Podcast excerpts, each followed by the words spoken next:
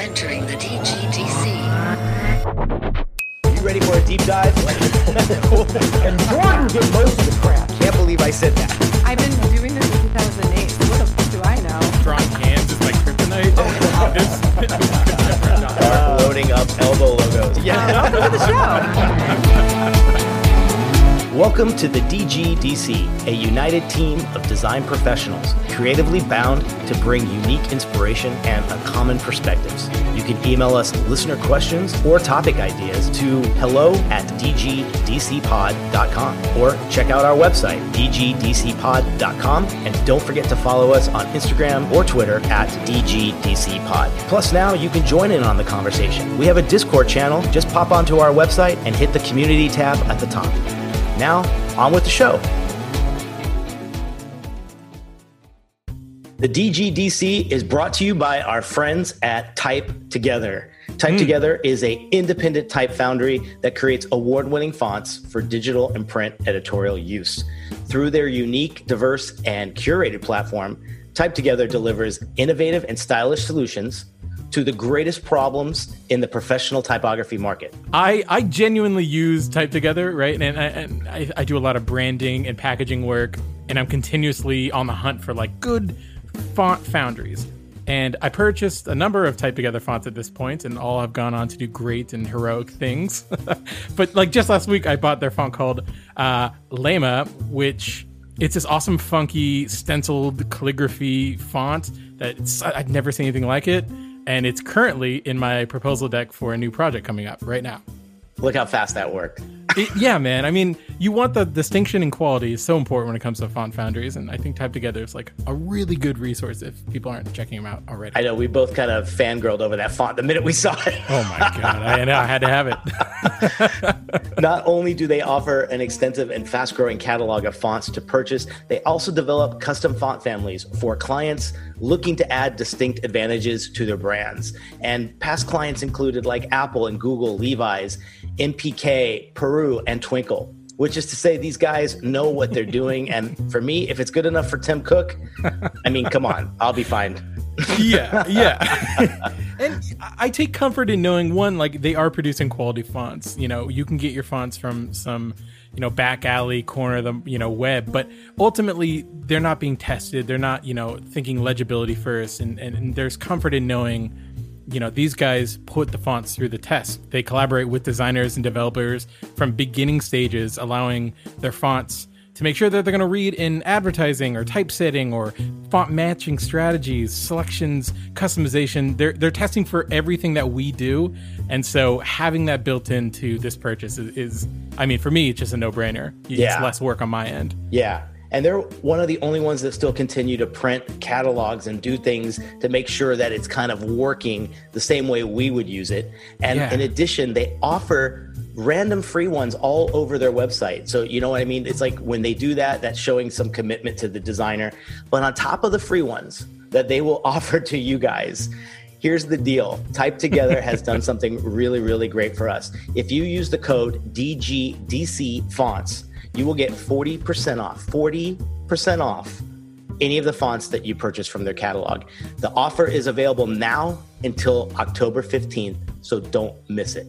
That's right. Go to typetogether.com. That's type-together.com. You can use our code exclusive for DGDC listeners. Uh, it's DGDC fonts, uh, and you can get 40% off any font in their catalog, which I am definitely going to use. this offer, again, is now available until October 15th, so definitely don't miss that. And as a special bonus, too, if you go into the show notes, anywhere we've posted this, and we'll have it on our site as well, you can download a complete free bundle of 17 fonts for absolutely free. And we have a challenge that you'll hear at the end of the episode that we hope you participate in well. It's going to be a great thing to kind of try out and mess around with some of these fonts. Yeah. So take advantage of all this. I mean, we specifically partnered with Type Together for this episode, for this promotion. Um, and I think I think I mean I'm excited. I'm excited to see how people use the fonts. I'm excited for people to find another great resource and, and this awesome partnership that we have going. Yeah, I would say bookmark them now. Take a look at their blog. They put out some really great stuff that all designers should know, and we couldn't be happier to have them on board as a fun new sponsor for the DGDC.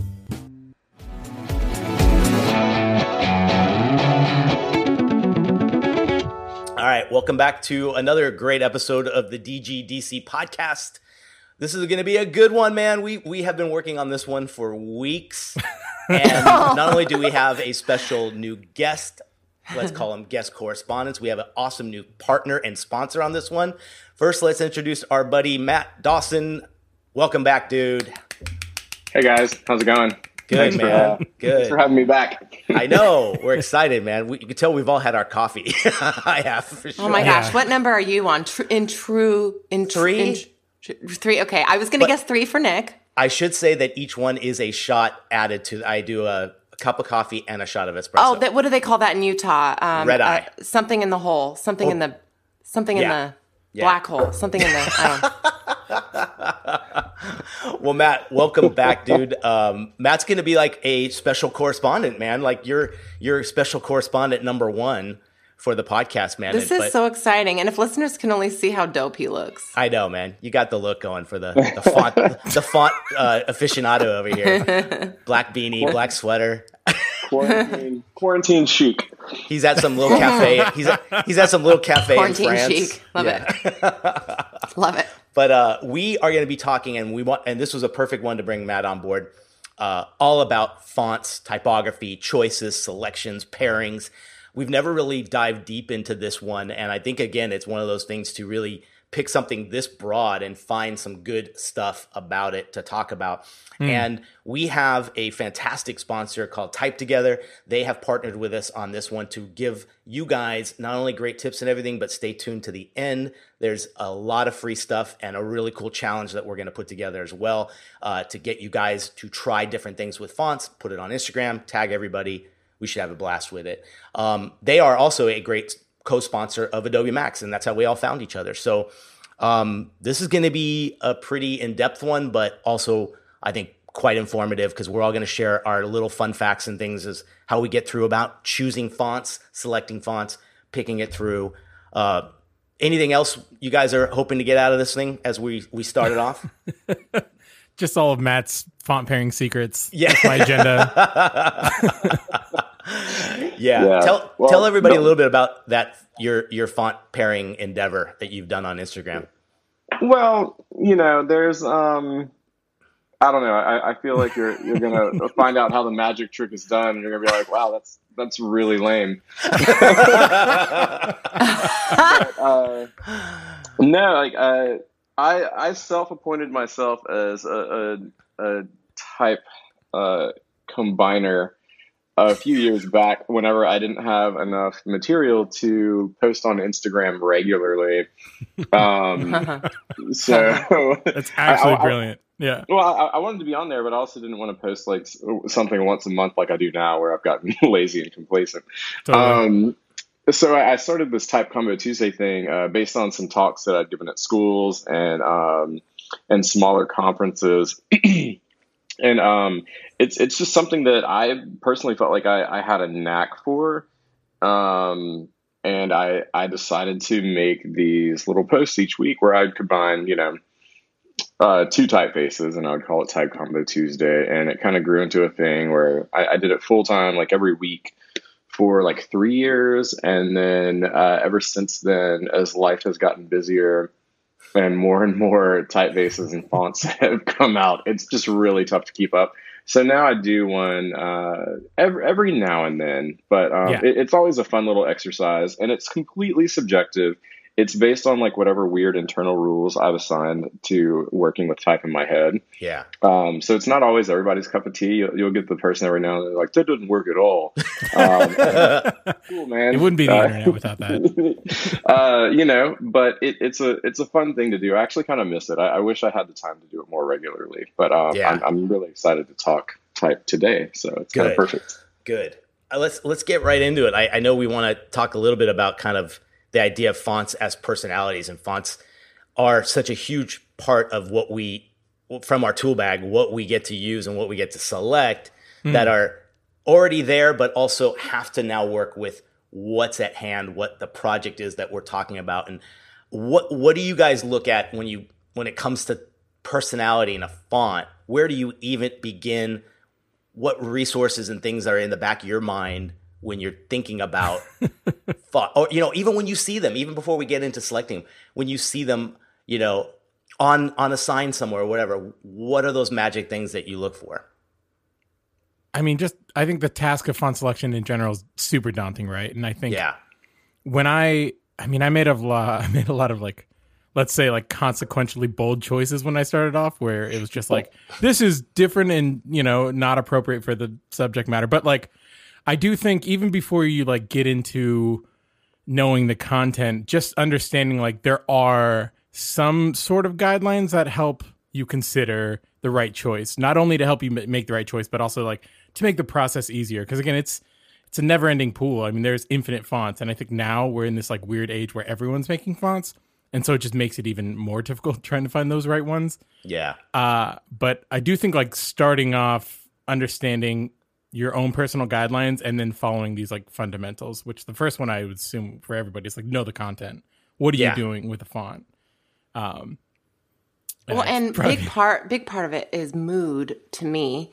yeah. Um, that's a great word. brand brand based and otherwise. I mean, it can be uh, app- applicable to anything really, but mood is huge for me. So if you don't adhere the proper um, font respective of that overarching mood, you're barking up the wrong tree. And I've learned that the hard way through and through for sure. Yeah, yeah. I I love to show a font, and particularly to students or young designers, and say, what is it saying to you? Don't even look at the word it's saying. You know, sometimes just show the alphabet of it. Right. That's why I love that's- that. That's, a great way to think. But I think you're right. Mood is a perfect word to use because you can look at something and say that font is strong, that font is uh, sturdy, or that font is delicate. Right. And so it's all about kind of going back to your key words of whatever this project is, right? So like finding those things and, and even a quick Google search will help you find the right mood, you know, in a Yeah. font.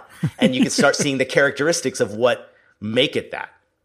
Yeah, ab- absolutely. That's that keyword thing is one of the one of the main parts of like my new project survey for any kind of uh, new design project. Mostly mostly branding, but you know I'll I'll have keywords and not only does that help me get an idea about uh, you know how they feel about their business, but it, it's also a nice little cheat sheet for me to get you know like a step ahead on the type selection by by having those adjectives that that can convey what kind of tone they're going for or attitude or like Mikkel said mood. Um, it's perfect, perfect uh, description is is mood for sure. Yeah.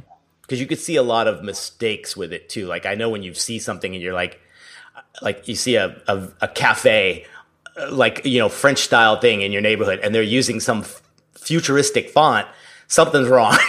you know, it's like,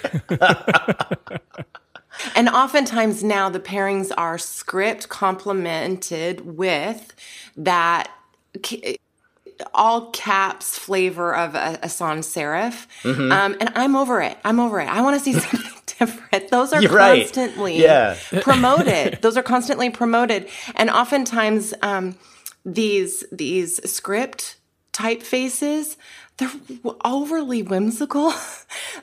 yeah. They're over, they're overly um, playful.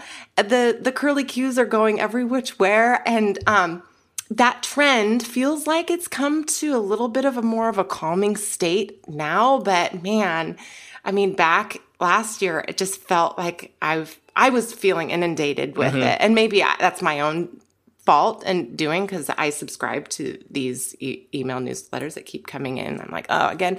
But honestly, it does feel like that, like s- similar to um, w- websites, brand, brand logo um, approaches that we cover with Bill. It's all tr- about what's trending too, Yeah.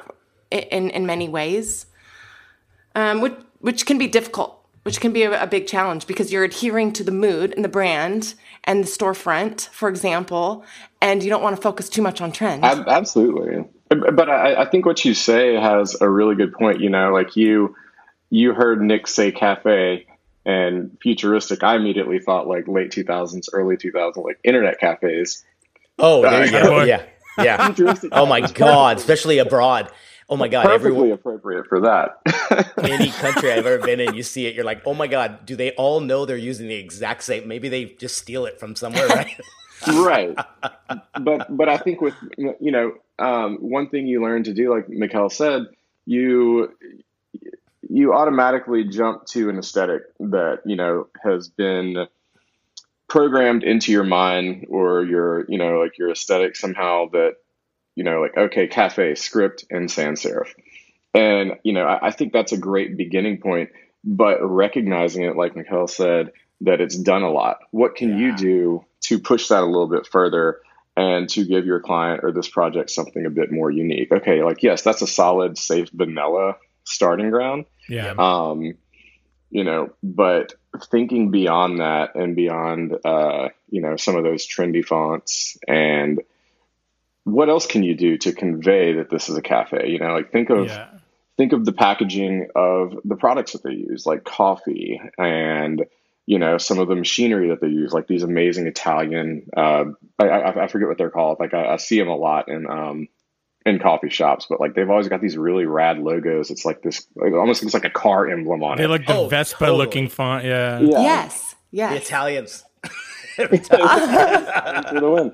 I think that I mean everything about that is super helpful and true, right? Where, but it, it is coming through the perspective of brand, and, and much like you brand anything, like, and when you get back to keywords, those are helpful parameters because it is hard to just you know be different. Well, what does that mean? And ultimately, if this company or whatever the project is that you're using or selecting fonts for having those that baseline pillars of who the brand is the keywords of the personality or the vision and goals those are things those are words that you can pull into your selection that isn't just like oh coffee cafe immediately my head goes somewhere but that's because i've seen it a bunch Yeah. and ultimately like you should try to be recognizable but a little bit of like disruption or ownability is really what it is and so try Yeah. to think like what's the point of differentiation you can bring to it and fonts carry Right. a ton of weight with emotion or character um but I think like there's just so many ways to choose a font, right? And I think again, when the first step is knowing the content, because it might not be branding. It might right. be like, are you designing a logo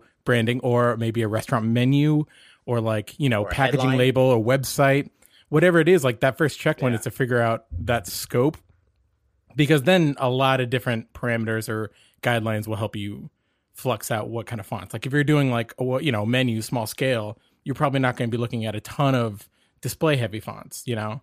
Um, so I think it's all about spatial configuration on that first one. Uh, Yeah. figuring out like, you know, if they're what what the actual project is, because branding alone is like there's a ton that you can dig into, especially when it comes to like a logo font or something.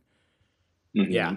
You have obviously more room to play, and obviously you, you're thinking about scalability, readability Yeah. for the logo and everything. Then you think of too, like you know, you're like, is it going to be on a on a digital watch that small? Is it going to be on a huge billboard? Like, so you're honest, you're obviously thinking about context, medium, where it's going, how you how to choose for that, and that's where just those simple design principles kind of come into play. You know, um, Yeah. once you get past that now what other things are you guys typically looking for particularly in like let's say flexibility of the font or like you know like looking at the font family that it comes with all those other things like wh- do you put it to a test you know at a certain point when you've made a, a good selection or two how do you narrow it down I I kind of like to keep in the back of my head while selecting one.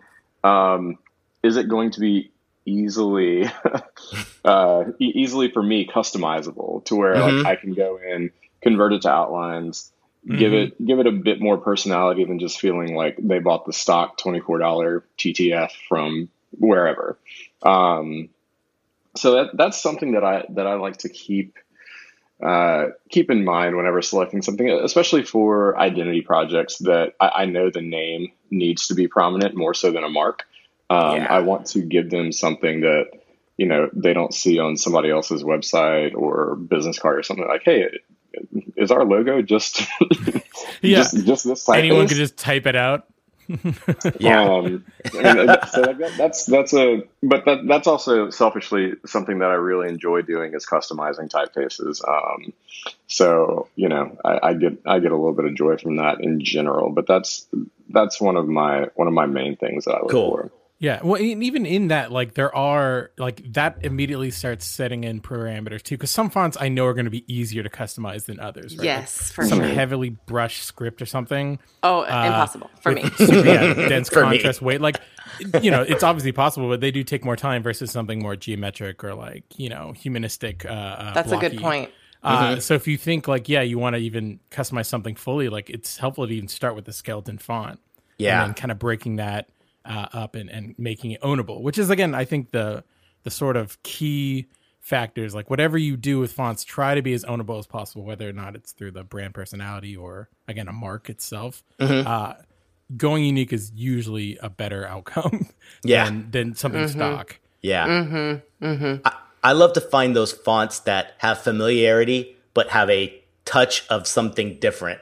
Like, you know what I mean? Like, y- I think you, you brought up a point too, Matt, about just looking at the, your competitors of the brand or the project or whatever you're working on.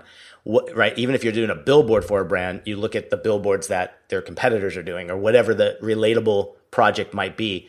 But I love to find those fonts, and I think you have so if I ever hear someone say like, "Oh man, I just chose this because I really couldn't find anything else," it's like, "Are you kidding me?" Like the the amount of availability and customization of these things, like you have no excuse anymore.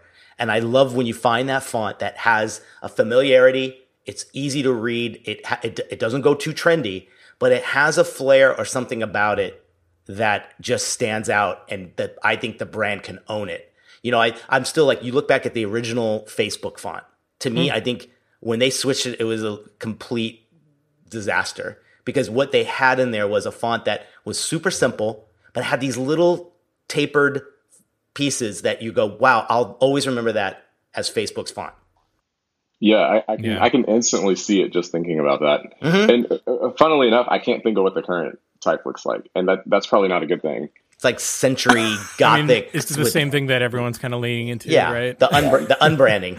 That's like yeah. the- Yeah, I, I remember seeing that posted one day years ago. I'm like, it's so true. And like, so how do you find that font? Like, I think, you know, again, it's like searching for them, finding them through all these foundries and all these different things. But, but Matt, you bring up a good point too. Like, maybe you find the, the font that's just strong enough and then you add that little added touch or personal, you know, flair to it. Now it's 100% your own, hmm you know? Yeah, I mean, I'm I'm a big fan of like adding shadow cuts or Mm-hmm. uh, the, the rounded corner tool. Whenever Illustrator introduced that, it was Oh, kind of God. it, it was kind of game over for me. Now I round the corner on everything. even the Um, slightest little even the you couldn't even visually see it right? But a little added rounded corner makes the biggest difference.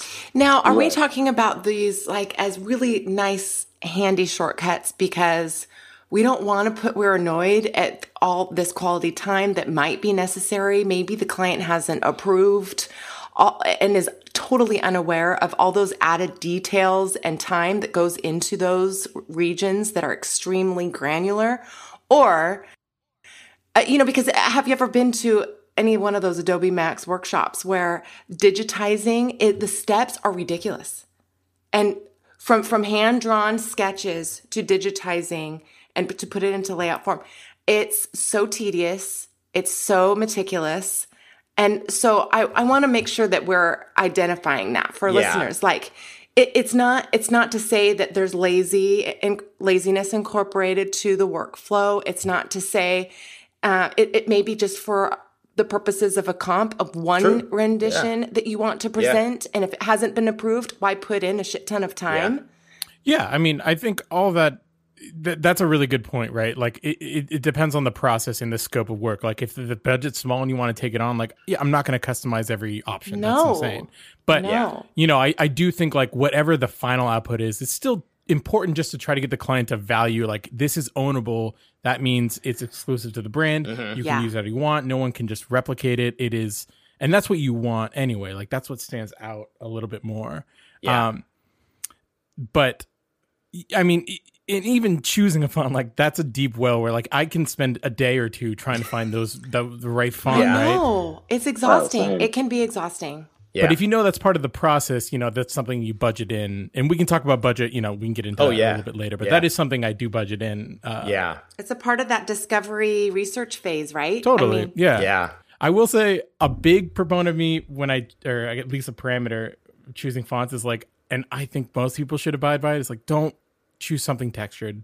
If they have a clean option, choose a clean option. If you have to texture it, do it yourself. But I, it's such a weird tick for me when I see a font with the same texture and the same characters repeated in the logo. Yeah. I just can't. uh I can't take it. I, don't know I think that's a great is. challenge to even somebody like sometimes I I would go that route and take the sh- the, the textured one Yeah. and then see it once it was done and realize wow there's no the variety of that texture is the same in every tea or Yeah. whatever it is. And I think you bring up a good point. So so like now as a challenge to us as designers, pick the regular version and mm-hmm. mess around with it yourself. Put in a filter, put in a, a texture of your own. I mean, there's so many ways you can make it original by Yeah. using like capture or whatever you want to do, right? There's so many cool ways. So that's a good point, you know? Yeah, and think of a scalability. Like texture fonts don't scale. It's just not how. I mean, they just don't. They don't operate. Yeah. And so you typically, if you're going to put it like in an avatar or social media, you know, uh, profile pic, like texture's going to be washed out and look weird. You'll Yeah. want something clean there anyway. Yeah. And so if you have, again, I'm I'm always thinking like, how am I going to customize it? If I know I want texture, I want to make sure I have the control.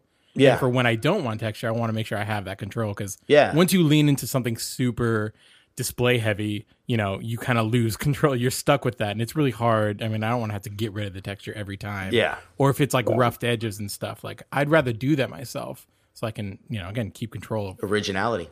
Yeah. Yeah. But this You is know? again coming through like really display branding type fonts Mm-hmm. know, versus something copy or body heavy, which is a whole different set of Yeah. parameters and guidelines. Very true. How, how how about here's some tips that maybe we can share about how do you use fonts before buying them? Because we know we're still in this like exploratory phase, finding them, picking them, seeing if they will work. Hmm. Um, so what kind of tips do we use to use them before buying them in a way? This is assuming like we see a font Yeah. and we, like yeah, okay. type testers that are, you know, 90% of the foundries all show that. They have great ways to do that, right? It's like Yeah.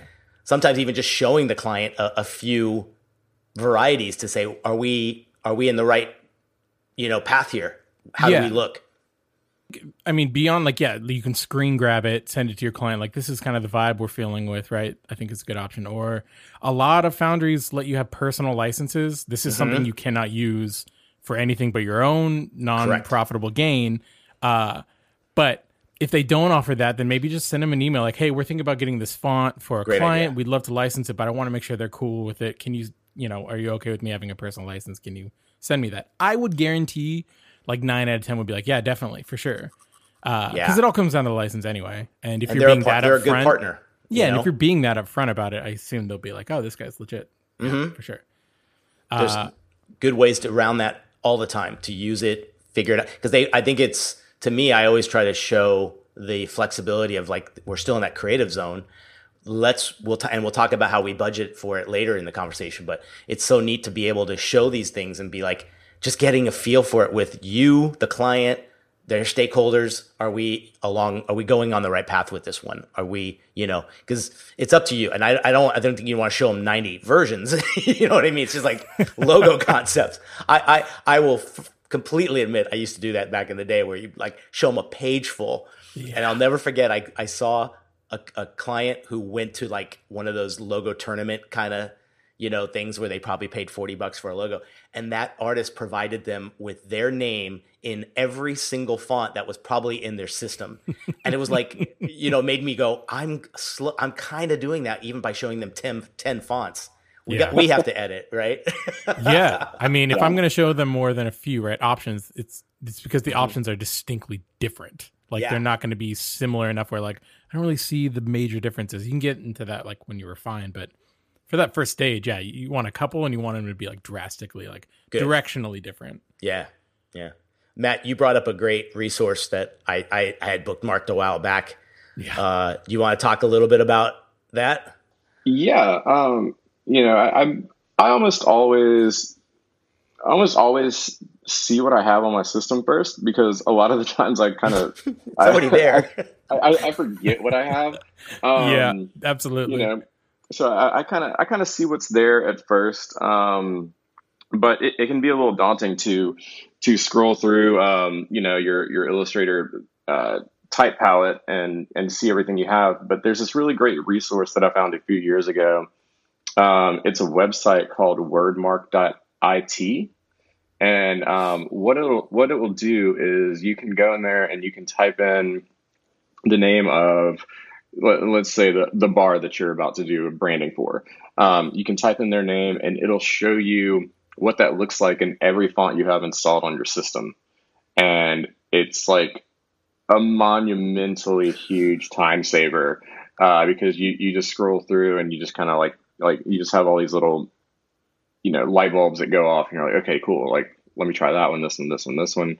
And um, yeah, it's, I, I use it for every project now. And so um, handy.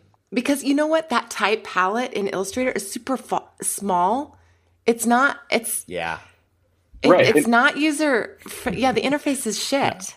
Doesn't yeah, it and it stalls. Do you sometimes I think it might be a bad font that I have, but do you guys ever have it where it stops at a certain font? yes yeah. And you- and that you're is like- a bad font. Those are your like free Yeah, fonts that so you download. I had to that's get rid why of I want to talk about font management at Yeah. some other time because I don't want that glitchiness anymore. It it Yeah, freaks even me out. Even my out. actually. favorite filter is like too much now because that's the only filter we You're have right. other than like typekit. So it's like my favorite is just as long as my normal. Yeah. It sucks. I, I it, it we were talking about this the other day, and it's it's I think we're going to spearhead into a whole episode that's going to be about management and font management will be a big part of that discussion. I I wanna- don't do it currently. I, I know, don't and do- neither, mean, and I think it would be a great test to bring someone on that's a, a, a huge, you know, pro at that and help us out with it. But um, yeah. uh, what about licensing things and details? I mean, this is a great point while you're maybe fine tuning Hmm. what you're going to choose as a font to look at the licensing of that. I've heard some crazy horror stories, and I've also heard some people that were very proactive in doing it up front, and it it it sets you up for success where you don't have to like imagine showing something and locking it in, and then you have to tell the client, "Oh, we can't use that Yeah. for a logo or whatever." What do you guys think? Good time to be doing this? Red flag number one. Licensing is confusing uh, because is. there's not like a hard set fast rule of like this is how font licensing work it's totally up to you know the foundry or the seller or the creator uh, what those look like. And i will say like people sometimes think free fonts are free but god if you dig into the licensing they're really not. You can use them maybe for like a very small project with like 500 user or usages you know one user whatever that looks like. You I, would say if you're working with clients and you're choosing fonts, you have to do the work. Uh, otherwise, man, there's been a lot of horror stories of people coming back and clients having to pull stuff because they didn't license fonts correctly and they were either fined or like the license was super expensive. They did a ton of, you know, if it's packages, their SKUs were, their volume was huge. Uh, it's much easier to f- put the forethought in, put that into your pricing and just assume you're going to have to license whatever fonts you use. Yeah. And Yeah. it even gets more confusing with things like you know Adobe Typekit and what that looks like, or or or just you know is it desktop versus web licensing? I mean, these are things you really have to actually understand. Yeah. I would say if it's confusing, like dig in, watch some YouTube videos, maybe reach out to professionals or other designers who you know have done that kind of stuff, but familiarize yourself in that territory Yeah. and just make sure you've done the work because it one i've had it happen before when i was starting off like the embarrassment of oh hey you have to go back to a client and say we have to license this font i didn't do the work you know? Yeah. and that sucks. You don't want that to happen ever. Yeah, it, it's definitely not the most glamorous part about design, but it's uh, designing responsibly and not putting your clients at risk for uh, unnecessary headaches, and you know th- th- that can in turn make you look bad. Um, I remember whenever I think it was SNL got like a huge, uh, like a huge like cease and desist for uh, using Gotham on like all their promos a few years ago from Hoefler. Oh, wow. and like they, they didn't have a license and um and I, i'm sure you know i don't know th- these these foundries they put in a ton of work to make these typefaces. So like i i totally get it. Um but you know like don't don't think you can skate by because it's you know your buddy's your buddy's skateboard shop across town like that that matters just as much as SNL because SN or uh, the thing is SNL can afford Yeah. it. Your buddy down the street can't afford a lawsuit. Yeah. And I would Yeah. assume with SNL is like I bet they did have a license and I bet they just exceeded It was the whatever that license Yeah. because then there's tiers in licensing most often where it's like you Mm-hmm. can get the cheapest license your standard which is maybe like one to three users meaning one to three Impressions too, projects right? and then if it's on a packaging they're going to limit how many items on that packaging you can sell maybe it's 10,000 maybe it's 25,000 Mm-hmm. and then the tiers keep going up and so I wonder if SNL like they just didn't get it big enough they're broadcasting to too many people or is Oh my God, it has beyond to their be, license right? Or they just didn't do it, which is insane to me. Yeah. Uh, it's on my computer. Doesn't that mean I own it? Yeah, like but- you know. but even that is stuff where, like, you know, I've had a few clients that have exceeded the license I knew we bought initially. They just grew past it. And so we had to go back and purchase Yeah. the next tier of licensing, uh, especially if you do packaging work. Like, that's a big one. You have to make sure, think about the future and then oh budget that in. because we look at it when you bu- i- i- when you're using stock photography or stock anything like that it's kind of you have to look at it in the same way. There's impressions of how many how many will be printed with it like you said or i mm-hmm. can't even imagine when you're talking about tv broadcasting and like what that how you number those impressions because you're right. It, and i've seen other companies get using fonts that were not allowed to be used as a logo mm-hmm. and they used it and they completely lost out on that. So again, use the I think your foundries are your partners. You can definitely talk to them, send them an email if you have a question about what you're using, you know. Um, for sure. That's this is the time to be doing it. Um, yeah. so cool. We've talked a little bit about like the customization of fonts. Are they matching your objectives and everything like that? Particularly like standing out to the competition. Um, this would be a good chance to maybe bring in when we asked um, Type Together to come on board and help us with this. One of the things we wanted to ask is what kind of things do they see as helpful to designers to help us choose the right fonts? and they got some great talking points that we wanted to kind of bring in here. I'll kind of read them out and we can just discuss them briefly. But they, their first one was type design is a craft where many factors come together, and good typography aims for that even texture of a block of text or text. Right? It's a mm-hmm. consistent typographical color, and I love that. That's so hmm. smart, right? Like when you hear that even texture. Re- remember, readable fonts were made to be readable, right? So how hmm. important is that? I like it. I- That's well said. I really like that texture thing because like that that's exactly what I've been trying to describe for years. But like I, I do like the blurred eye test. Yes. Like, kinda what, oh, Yes. There you go. eyes and if Yes, it looks yes, okay. yes. And nobody like anytime I tell a client that or so, it's just like over their head. They're like, "What the hell is this guy talking about?" uh, yeah, te- texture, man. After 15 years, I finally know. We the figured it that. out. Thank yeah, you. type together coming in.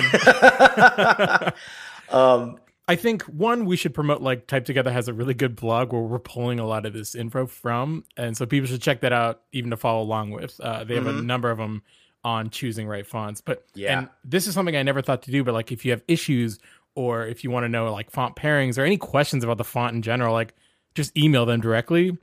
Uh, there's something about that that I think maybe users don't think about, like you know the commerce back and forth. But for the most part, founders are just like people who love making fonts and want to make sure they're like made correctly. Uh, so that's something I want to, you know, as we talk about this blog, Yeah. like it's, I, I think plugging that uh, is, is definitely, yeah, They've also mentioned too about being careful about buying fonts from places or vendors that have thousands of offerings, and obviously the quality may change a lot from uh, one font to the next. And I, I think we've all been maybe we could all say we've seen that a lot. You know? I mean, I've had to get rid of those. Yes. And I think the biggest reason which we're talking about is like they're buggy. Like I've had them crash my Illustrator over and over and I couldn't figure out why. And it took me, you know, weeks of like going through IT. They're like, you have to get rid of any of these like free font, whatever, you know, uh, Yeah. in your in your Rolodex. And as soon as I did, everything works fine. So I steer clear of those just principle number one. I don't want to have to deal with that headache. Yeah. But there are a lot of reasons to. Yeah. Yeah, I wish there were digital house cleaners that could. Someone's gotta that you do could that, hire to right? stuff like that, or like organize your drop. Oh my God, let's let's uh make sure we Yeah. find someone like that for our t- our management Honestly. episode. Yeah. That That'd would be a dream. It probably That'd be a dream. exists, man. I mean, f- yeah, yeah, exactly, exactly. it, it's really like putting that value into fonts because I was kind of shocked sometimes by like font prices, right? This is coming from me only downloading shitty free fonts on the internet. I'm like, what do you mean you pay for fonts? 100%. It's like fifty dollars for one font. Like, but but ultimately, like too. you you learn Me to too. appreciate that so much beyond the bugginess. It's just like the I know. quality of those fonts. They're just steadfast. Yeah. You can use them. They're gonna be your workhorses, especially if you really invest in like a good body or copy small scale font. Like you can use that so much Oh yeah, Uh, dude. And you and that's where you like you actually go to these these foundries these people that are like geeking out over making the fonts you know to perfection. They're they're that price for a reason because you don't have to worry about the kerning you don't have to worry about any like how does it scale what does it look like when it's large like it's all built in.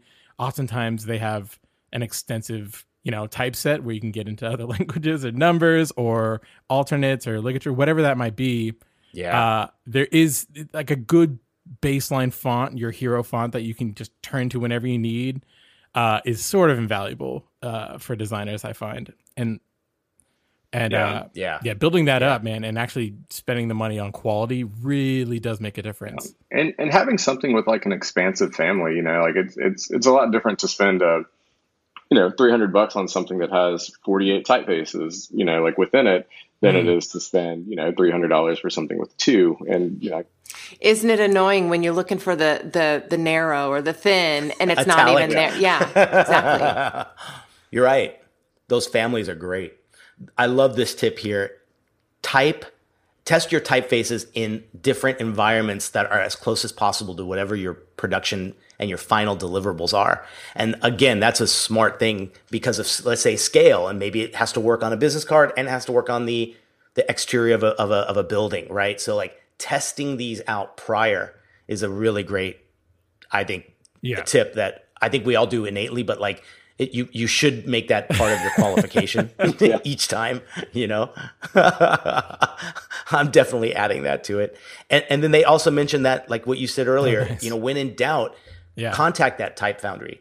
Right? They're here to help you as a designer and a developer. I think you're right, dude. We've always thought like they even Yeah. mentioned the fo- foundry is not a black box. Like get in touch with them, contact them. They're they're gonna offer most of them have support lines to help you out. So even if it's something you've bought prior and there's still an issue, go back to that. You've purchased it, you know, they're there to help you.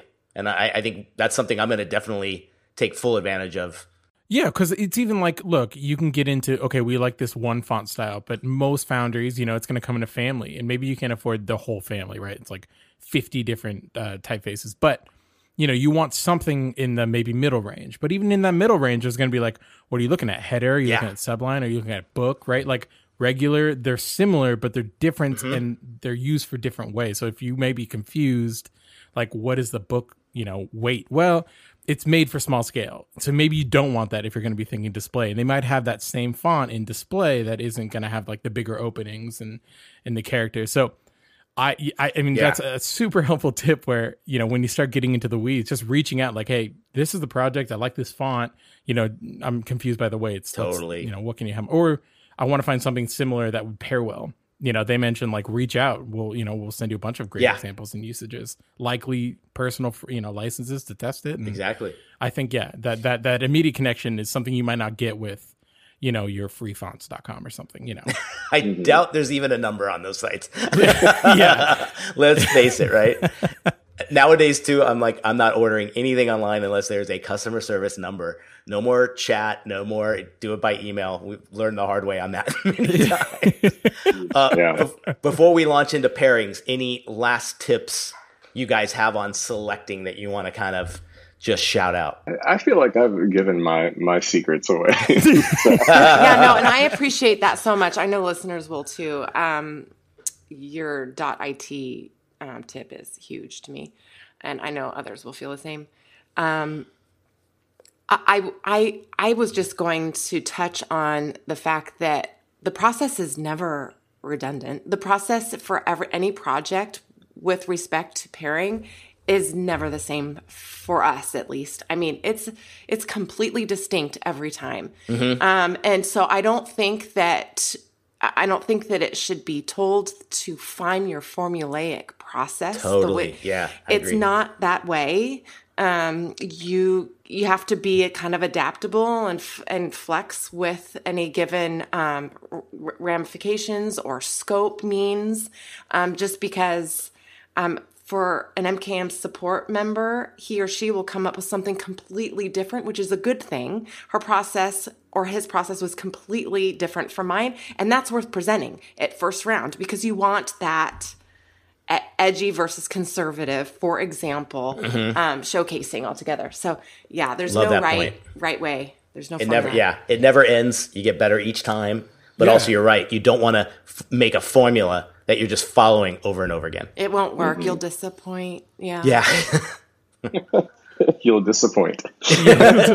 but you can get misled so easily when you like look up like you know how to pair a font because immediately people are like well fonts have different emotions they evoke like sans versus serif you know one evokes modern heritage or heritage classic one's more modern you know techie but i'm not convinced that's the reality of this day and age and i think it's better to follow those brand parameters if it's you're doing it for a brand project like use that as your baseline because. I- there's there's cases in both right of like serif can't be for a tech company like bullshit why not like that doesn't make sense to me but so often you see these hard set rules online uh i would say disregard as but be appropriate Like, yeah.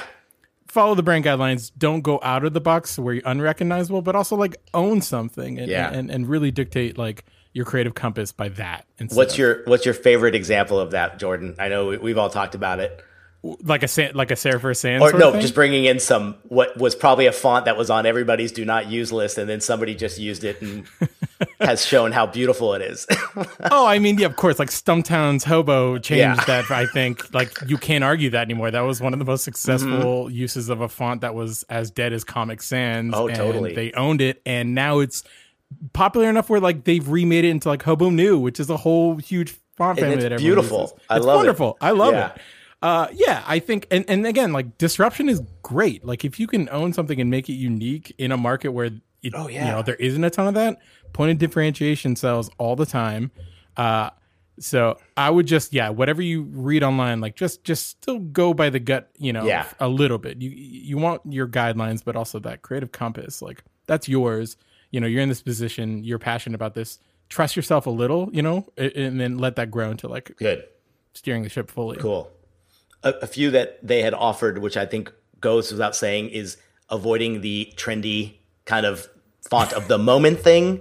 always Um, yeah You know, I, I think we back in the day can always say like probably was guilty of that many many times, and then of course, like you said, Jordan, you go back to your the essence and the, what's what is your brand story, what is all that, and that's that's what's dictating what to choose, not what's rising to the top. I think that's super super big, and then not just don't forget that typing typing a font in your application is set in gold. You have to get in there and dissect and change and kern, add. You know, I remember a, a, a student going, "Oh, I love this font, but I don't like the Y, so I'm not going to use it." I'm like, "Just change the Y."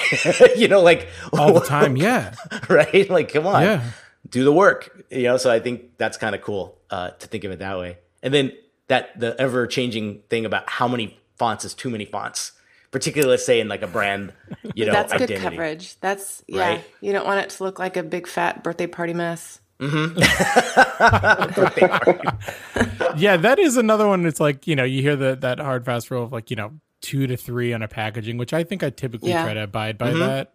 Uh, but at the same time, like it just depends on the medium because I know newspapers, for example, have to use a bunch of different fonts because it's it's it's about research versus like reading a reading a story or something where like your eyes will you need that balance and hierarchy.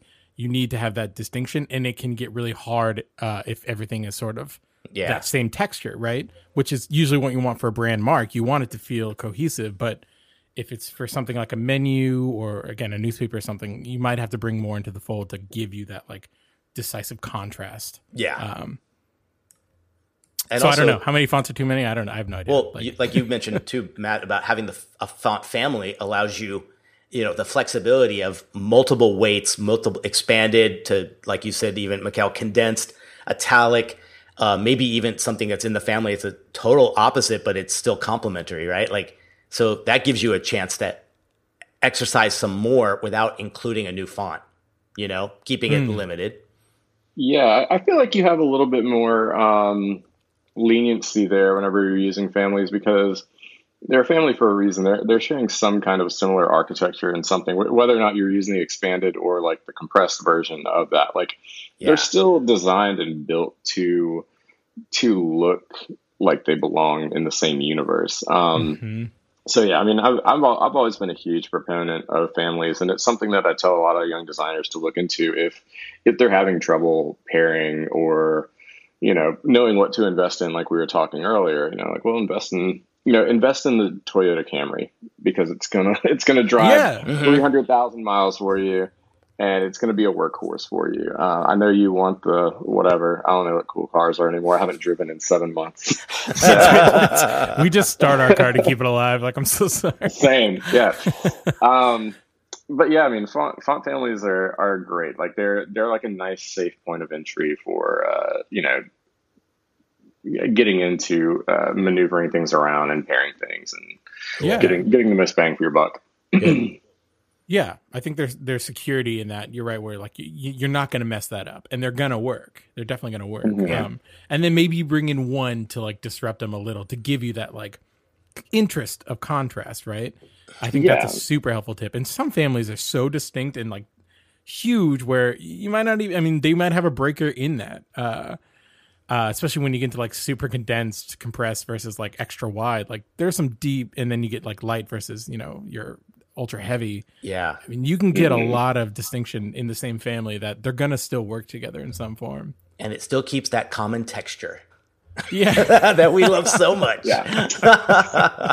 if there's one takeaway, right? Uh, I love it. Let's let's get into the the font pairings and the bringing fonts together and complementary and things like that. And Matt, I think you know you had mentioned your your Type Tuesdays and what you kind of put together there. Let's talk about those things that just what are the what you mentioned too. Like sometimes it's just the the experimenting of it, right? Like where do you even start when you need that complementary font? What's what's your first step? Well, you know, I, I I feel like we've we've kind of touched on it uh, here and there throughout this, but you know, there are, uh, as Jordan put it, like guidelines that, that we have as as designers that are in place for a reason. Um, you know, contrast, uh, whether or not it's contrast between serif and sans serif, or you know, weight, or you know, width. There's all there's all sorts of baseline starting points whenever you start to combine type. And it, it's looking, you know, for me, it, it all comes down to contrast at first. Um, so seeing, you know, seeing what, what, what works well with each other, like, do they share any similar architecture, um, as far as how their letter forms are crafted?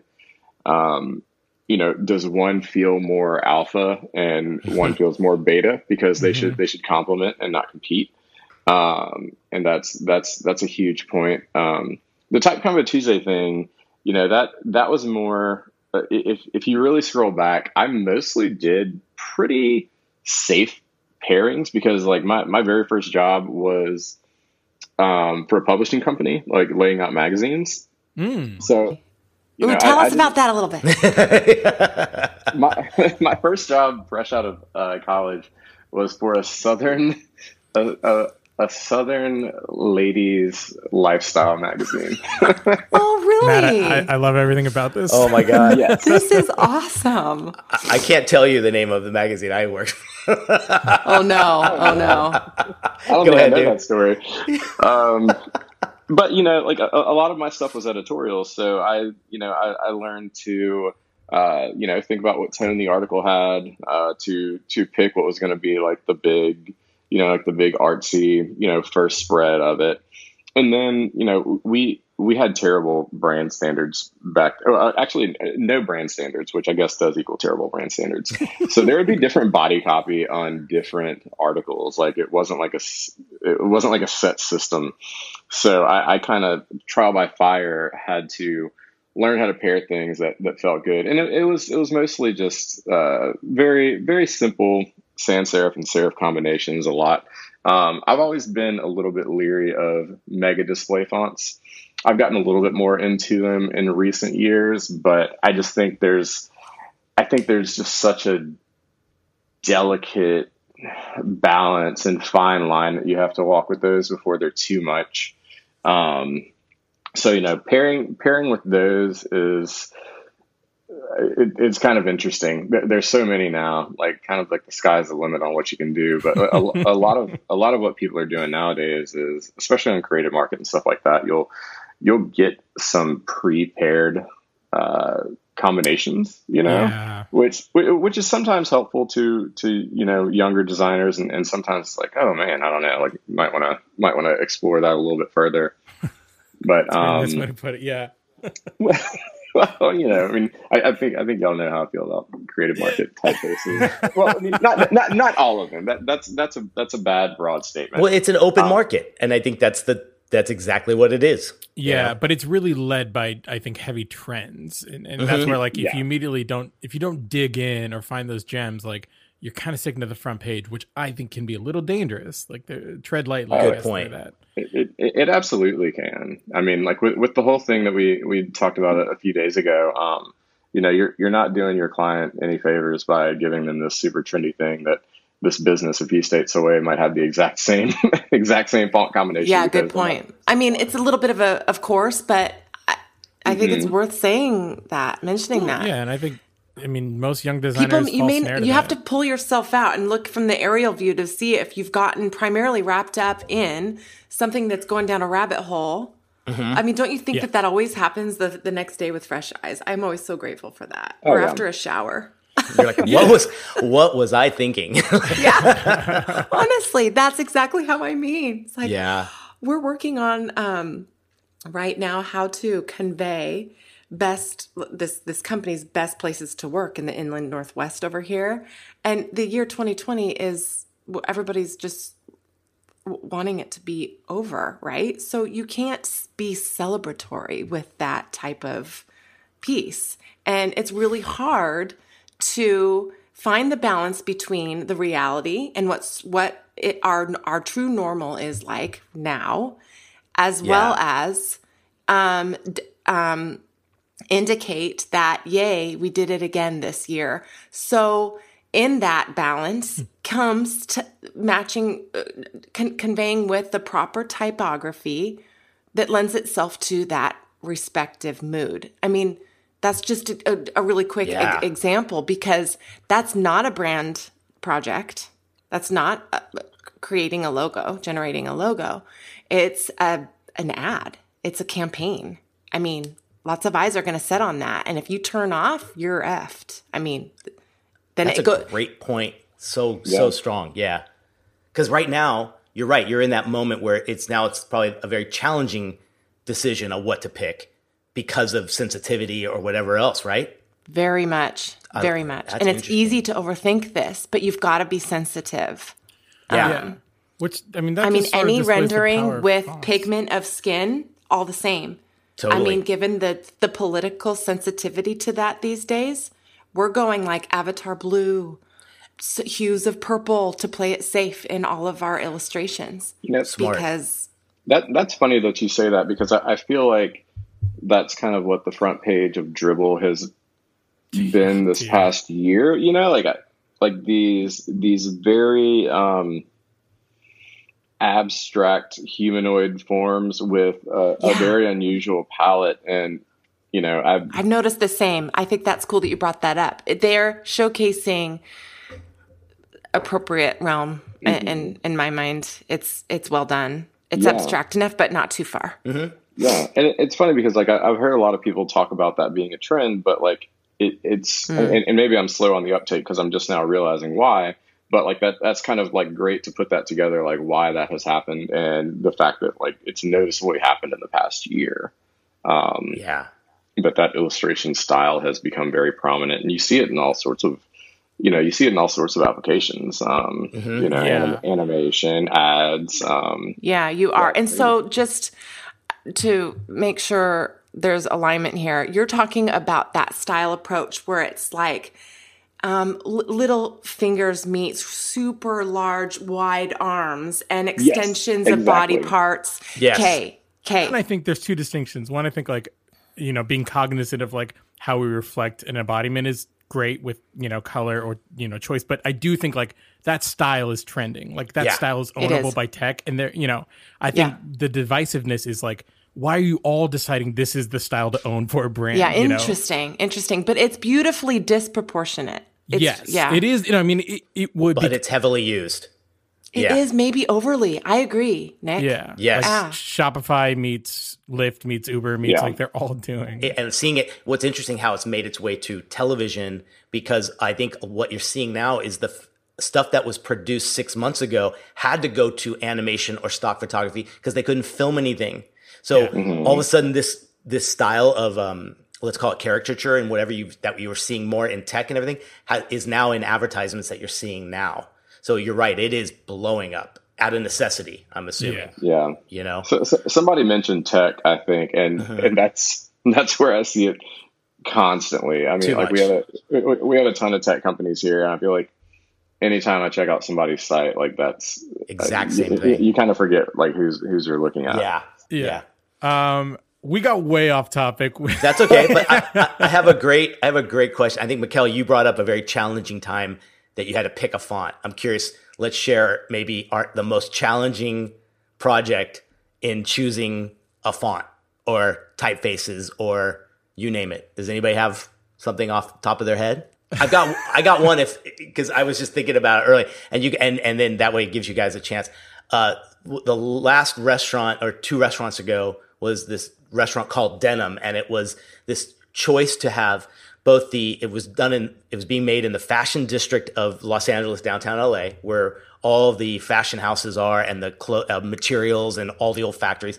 But their spin was Texas barbecue and Dallas kind of vibes right? Marrying the two loving the concept. And then when it came to picking the font I don't think I've ever probably had a, a harder time. And it became a a font that was found and then heavily uh, altered at a certain point. But again, like it trying to knowing that it had such a compa- uh, a fun vibe of opposites in just the brand DNA. How do you take that into the font? And I remember I wrote that word out and I had it in like I did the, I word used wordmark IT. you know, you're looking and I bought a ton of fonts because I was knowing that hey, it's worth probably buying at this point even before budging it into the to the to the actual uh, budget. But I, I'm happy with where it came out. But I think at a certain point you have to just decide and go. So that was Yeah. that was kind of my my hardest one for sure. That's that. Yeah, that is. I mean, I, I don't know if I have one like specific. Right. I think there are circumstances that have become more challenging than others, and I think those usually lie in like one. There's too many characters in whatever this title is, or this name of beer, or the brand title. Like, mm-hmm. you know, you got two words, twenty two characters. Like, it's going to be tough to actually marry this into something like a singular mark. And then Yeah. I do a lot of beer packaging and packaging in general, and that makes it even tougher because we have a face. So therefore, it can't, you know, it's got to live in proportion to whatever it's going to be on. And so it's always the struggle of like, now I guess we have to figure out what typeface that will one marry all the brand pillars and character and personality of the brand, but also is going to function in this small space with that many characters. I think those, and that's usually like why I, I prefer being in the name strategy because clients never think about that. The application of how this is going to sit on something is usually not part of the conversation unless you know people like us are there. Uh, so those circumstances are, I, I think, probably the most headache stuff when Yeah. it comes to actually finding the font. Yeah, I I would probably have to echo that as well. Like that's that's usually my that's usually my hang up is, you know, just an insane character count. Like we had this contractor up in the northeast and like it was some super long family name and then contracting, which isn't exactly a short word itself. Um but yeah, no, that, that's that, that's that, that's that's my usual uh, hang up as well, Jordan. Yeah, yeah, the struggle's real. I think There you everyone can go. relate to that kind of stuff, man. Any any last tips, extras, things we we haven't? I think the one thing we were talking about a little bit was budgeting ahead of time, and I think it like we all mentioned that first look at fonts when you were buying them and you're realizing how expensive they are. What can a designer do beforehand while they're maybe in, in the estimate zone to budget ahead? What do you guys do? I mean, I, I would automatically suggest padding padding your proposal with a budget for that. Um, honestly, I, I don't even line item it because I I get some very nitpicky clients from time to time that That's actually a really good point. know, Yeah. Great point. well, uh, why don't you just use something that you have? Or you know, I and any anytime I do like a, a stylistic mood board on like some of those type testers, like we talked about earlier in the episode. Anytime I do a screenshot, I always make sure I don't get the price in there because I don't want them to make a decision. Uh, you Ooh, know, good that's, point. that's based on price versus aesthetic. So I, I think having just like that ghost padding in there for Mhm. like a font budget, give yourself three to five hundred bucks or something. Um, that's yeah, and hopefully no clients listen listen to this, but that, that's that, that's what I do. Well, no, That- that's- I'm usually transparent about that, and I put it all under incidentals. And there's a Mm-hmm. number of subcategories that that can fall that that can fall in in there, right? Yeah. Um, and some some potential clientele see incidentals and are like, really? But shit happens. You can't project what's going to happen at one phase to the next, oftentimes, mm-hmm. and nor can they. So that is one way of sharing the padding. And oftentimes I I have absolutely felt that I, I've absolutely seen that they're they're appreciative of that transparency front as opposed to trying to wiggle in some other cost that they're they, they're not they're in the dark about mm-hmm. Altogether. Mm-hmm. So it just shares that you're pretty upfront and honest at, at the forefront, which is a good thing. Yeah, it is a double-edged sword in a way though, because like It is. I have had where I used to like line out item everything, and they same Me thing too. that where like they're like, oh okay, we're gonna go through font selection and choose one. Like, holy shit, like this is gonna be a huge endeavor, and and, and, and you're capped creatively in that regard because sometimes like you're just you have to. I mean, it's always a convincing of like, this Or is they can why- come back and say, "This is a little high. Can we remove li- line items?" Yeah, tw- And you're like, twenty "That's our and main font." twenty-four. And- yeah. Can't get rid of it. that would mean a redesign. Th- th- that's that's the exact reason, Mikkel, why why I chose to just build it into like the overall price. Good. Because I would I would I, I would get these pick aparts where it'd be like, okay, well, like how about we, we take some of that budget out of fonts and, and you give us you, you add you add a third concept or a fourth concept. It's like no, Don't man, even give them the chance. Or- Yeah. Honestly, oh my gosh, Matt, you mentioning that you hear people say, "Can't you just use what you've already got?" Is no, it it it, it it's a pet peeve. It's like people saying, um, "Can't you just copy paste?" It drives me Yeah. batty. Yeah. Drives well, me and it's like, you know, if they ask in the beginning, like, maybe, I hope so. I don't know. Uh-huh. Like, you just don't know until you start getting into like the vibe of the whole thing. But Um, sh- should you educate them a little bit and say, guys, you do need to own the fonts that we are going to use, regardless. So, like, and you Nick, need that the sounds like an angle you would take. Do Yeah. you do that? And- and I like to say I'll bring that up in conversation. I think I patted in like you were saying that, and then I will when we're at that zone of picking it. I'll be like, oh, by the way, you know, these are fonts that you know you will purchase. You're, you've cut. We've covered it in the costing, but you'll you will purchase it to make sure that you have the legal rights to use this in all these things. And Yeah. nowadays, I think if you're just upfront and very honest with it, I think nine times out of ten they just appreciate that. Well, this is And interesting too better. because when it comes to licensing, and I recently had this sort of issue where like I licensed the font through a, for a client, right? But it was under my ownership, and so when the font foundry saw the client using it and it wasn't in their Rolodex of you know licenses, they reached out, and so like I had to go through, send them all the proof of purchase, all this licensing stuff uh, to get the okay. But it is interesting. So like you know, as creatives, if we're padding that font license into ourselves, you know we are the owner of the license like so i'm curious how that works into and that what how you guys kind of work that into like are you guys are you, do you remain the license holders for the font or uh, how do you transfer that over to Yeah. the client or I mean, That's a what, good what point. do you do I think I've got to change that and probably like as soon as this this happened just recently and i was like shit you know i'm I- Yeah. maybe this is something i'm not considering it was fine but it just took effort of me like oh okay now we have to go through these hoops because you know the foundry reached out to my client directly and my client was like what what's going on you know it's like don't worry it's all taken care of i have the Oh, license i have everything but But we should probably table that for our next episode. It's going to be all about legal and I like it. I was Like, going to say that. that's kind of building up for it. But man, Yeah, or just a, a point to consider, right? If you're going to license, like uh, you know, just make sure. If again, the importance of having that license, man. If I just pulled that font from Yeah. something, like that would be a bummer for everyone involved, uh, and didn't do that licensing. So I, I always wonder if they're like uh, fonts that I bought in college, like ages ago.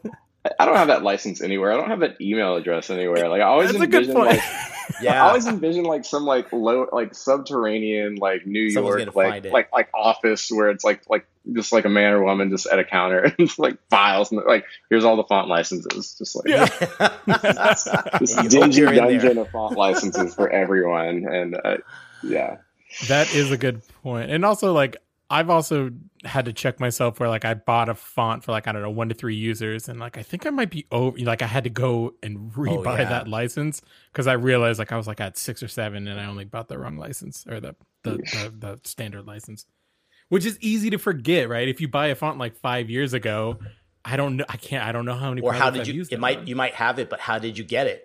You know, back in the day when Yeah. every, everyone was, you know, sharing, uh, uh, you know, thumb drives. Like, oh, I think I got it maybe from that, but it Yeah. looks real. Yeah. so I, I like the idea of like calling the place, talking to the maybe the folks that you've you've bought in the, the most recent ones from, doing the due diligence to make sure it's good, you know, and and setting yourself up for new, kind of a new a, a new way of kind of looking at fonts and everything from this this day forward, you know. So it's good. Yeah. Well, man, I think we've just about covered everything. that was fantastic. That was fun. Um, we're adding, we're going to add a little bit of a, a challenge to this for our listeners, thanks to this fantastic um, kind of partnership with Type Together. Um, they are offering a incredible free bundle of almost 17, I think 17 different fonts that you guys get to mess around and play with. And this is our first DGDC challenge. You are going to be asked to pair two of the fonts together, put together a fun fictitious brand or a saying or a quote or anything you want to do. Show how you're going to get these two fonts in harmony and post it on Instagram. You're going to tag both us, DGDC Pod, and Type Together. They can be found at type underscore together on Instagram. And add the hashtag DGDC Challenge. And let's see what everybody came up with. I think it'd be a fun way to see if people can kind of take into what we mentioned and pair some of these fonts. It'd be a fun exercise to see what everybody does. We'll partake in it. I've already downloaded the fonts. Yeah. Yeah. They're legit fonts, by the way. Yeah, Yes. I, I, I was perusing through, and they've got some really, really rad stuff on there. Um, yeah, I great? picked up a couple last week because they just had stuff like that. That Lima or Lima, whatever. Oh, I love that pronounce font. mhm. it, Is it's like a stencil script, and it's so dope. I've never seen anything like it. Yeah. yeah. It's great. Yeah. So not only are you getting this bundle, guys, but there is a fantastic discount code of 40% off any of your purchases, and you can only be used until October 15th. So that is your deadline. You're going to use the code DGDC in all caps and fonts in lowercase. DGDC fonts, 40% off anything you want to buy from their site. Again, I love finding those those sites that have originality, great stuff that's like maybe different than what you were expecting and that's everything I found on there. So you got a link to some free ones, 15 uh, 17 different fonts and a 40% off uh, code to use for any purchases on that. Um, this is cool too, guys. We want to bring you not only folks like Matt to talk about specific things, but sponsors that will do things like this to kind of really enhance the whole experience. And we couldn't thank uh, Type Together enough for this, uh, for partnering with us. So, what a great episode. Any final words, guys? I'm I'm just excited to see these pairings from Yeah. this. Me too. That that's gonna be fun. That's gonna be fun. And I'm just stoked about the partnership Yeah. component of all this too. That's really Yeah. really sweet for us. De- definitely thanks to uh, looking them up on Adobe Max and seeing that they were a sponsor as well. So, um, again, great stuff. And hopefully, this is going to help you guys with your font choices and everything else. Uh, we'll have some follow ups because I know this management thing is going to be a, quite an issue down the road for file management and everything. And we'll we'll we'll start I have so that kind of questions episode. But yeah, this is great. Good- thanks again for coming stuff, on uh, guys. board for this one, Matt. We look forward to having you again for the next one. Sounds yeah, good. thanks, Matt. Bye, guys. Really cool. Bye.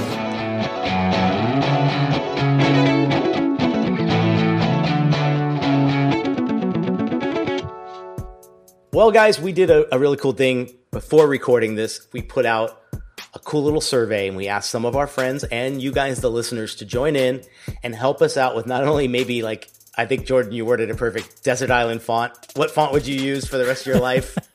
if you could only use one, Yeah.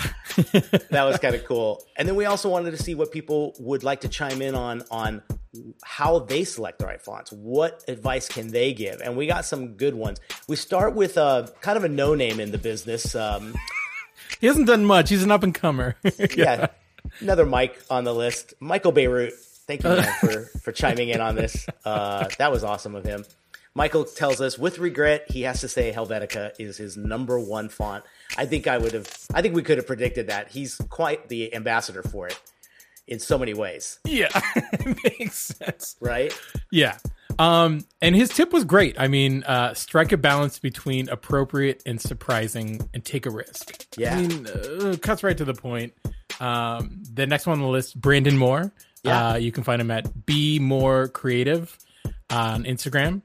Yeah, Favorite font. I haven't heard of this. I, I might be I might have to look this one up.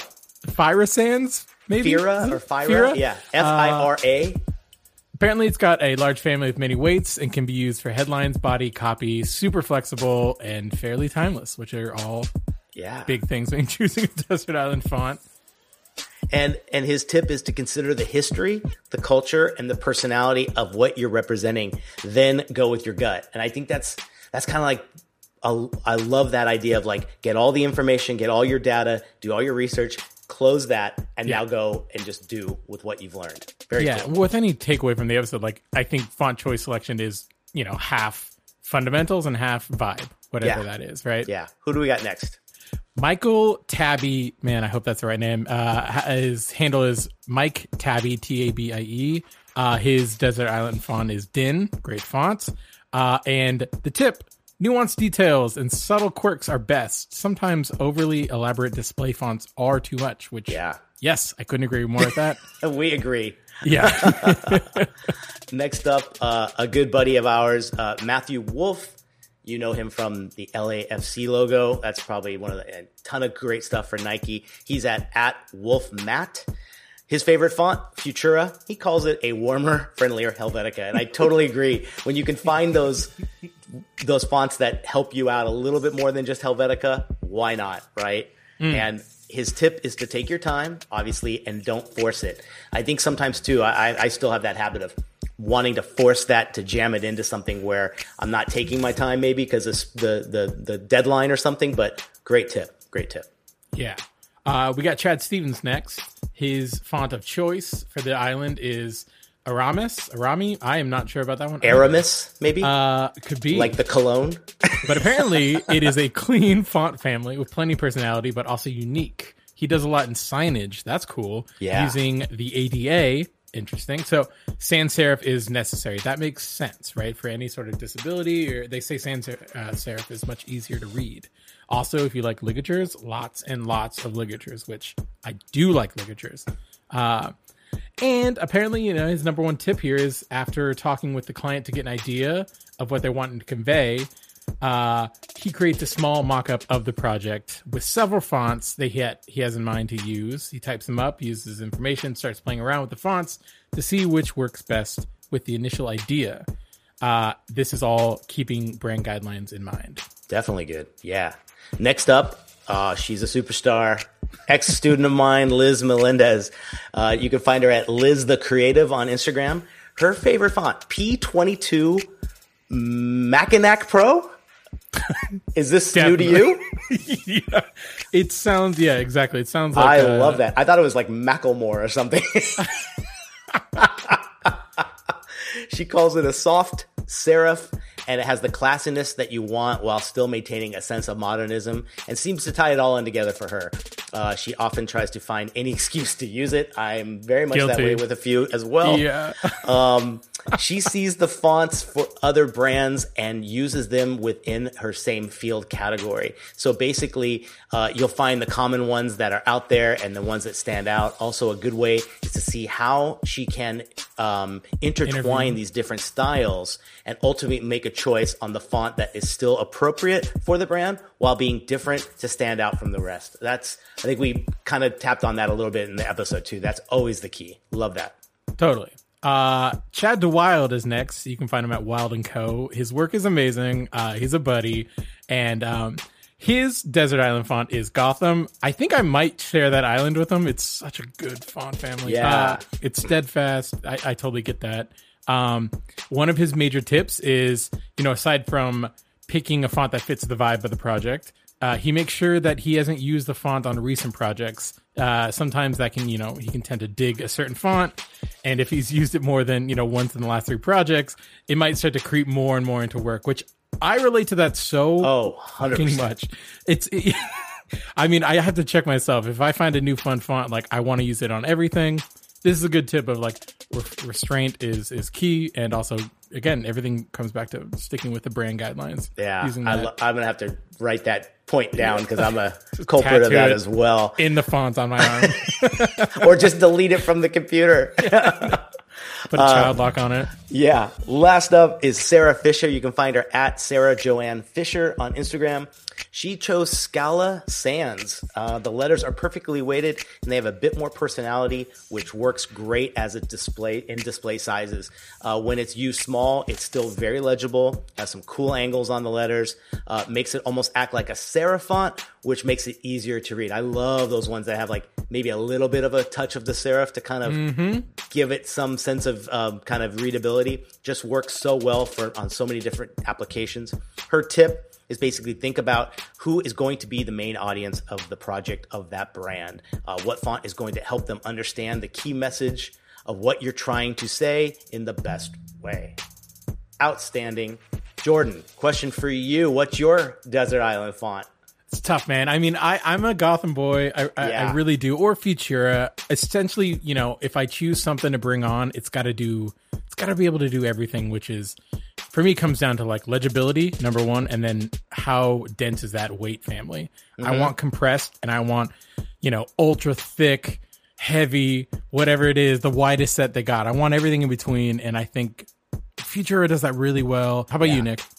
I am a fan of uniform. Uniform, I don't know where I found it, how I got it. I did buy it because I did catch it somewhere. But to me, it is, I think everyone wants that Helvetica alternative, right? I think, like you were saying, it's Futura and everybody else kind of has that thing.